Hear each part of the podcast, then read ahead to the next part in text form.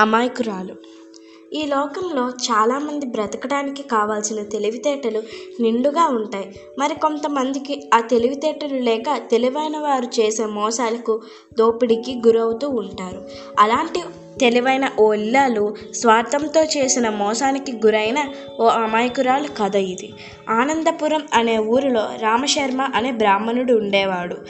అతని భార్య అన్నపూర్ణ భర్తకు తగ్గ భార్య మాత్రమే కాదు మహా తెలివైనది. గడుసుది కూడా.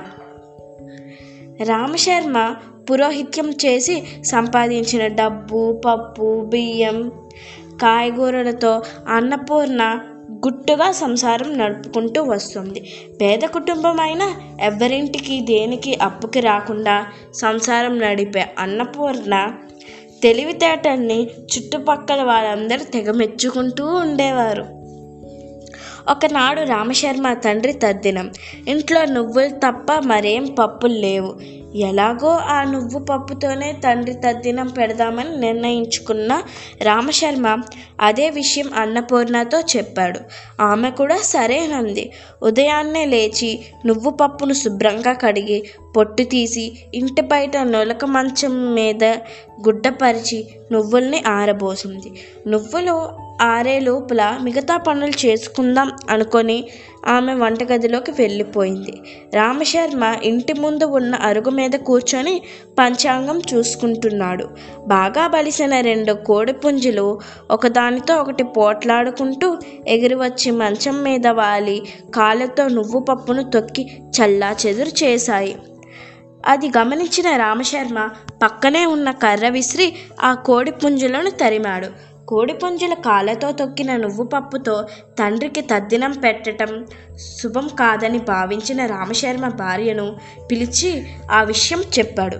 అన్నపూర్ణకు కూడా భర్త చెప్పినట్లు కోడిపుంజులు తొక్కటం మైలపడ్డ ఆ నువ్వులతో మామగారి తద్దినం పెట్టడం శుభం కాదనిపించింది.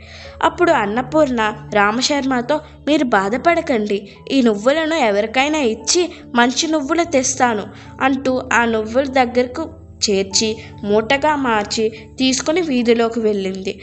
అన్నపూర్ణమ్మ వాళ్ళ పక్కింట్లో సావిత్రమ్మ అనే ఇల్లాలు ఉంటుంది. ఆమె శుద్ధ అమాయకురాలు. అన్నపూర్ణమ్మ ఈ నువ్వులు తీసుకొని వేరే నువ్వులు ఇవ్వమని ఆమెకు అడిగింది. శుభ్రంగా కడిగి పొట్టు తీసి ఆరబెట్టిన నువ్వులను చూసి సావిత్రి ఈ అన్నపూర్ణమ్మ పిచ్చిది. కాకపోతే ఇంత శ్రమపడి శుభ్ శుభ్రం చేసిన నువ్వులను తీసుకుని దుమ్ము ధూళి నిండి ఉండే నువ్వులను ఇవ్వమంటుందా?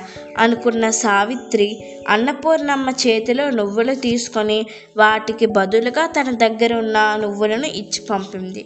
ఇది గమనించిన సావిత్రి భార్ భర్త సుబ్రహ్మణ్యం అన్నపూర్ణమ్మ వెళ్ళిపోయాక భార్యను పిలిచి పిచ్చిదానా ఎవరైనా అంత కష్టపడి శుభ్రం చేసిన నువ్వులను ఇచ్చి శుభ్రం చెయ్యని నువ్వులు పట్టుకుపోతారా? ఇందులో ఏదో మోసం ఉండి ఉంటుంది. ఆ నువ్వులు పనికిరానివై ఉంటాయి. వాటికి వాడక. పారపోయి అంటూ మెత్తగా మందలించాడు.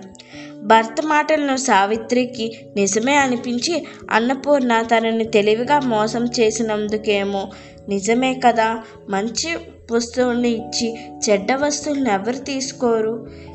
అలా చేశానంటే అందులో ఏదో మోసం దాగి ఉంటుంది. గుర్తుంచుకోండి. ఎవరి అవసరం కోసం వారు స్వార్థంతో ప్రవర్తిస్తారు. అది మానవుని నైజం కనుక ఆ నైజం బారిన పడకుండా జాగ్రత్త పడటం మనకై మంచి నేర్చుకోవాల్సిన సంగతి.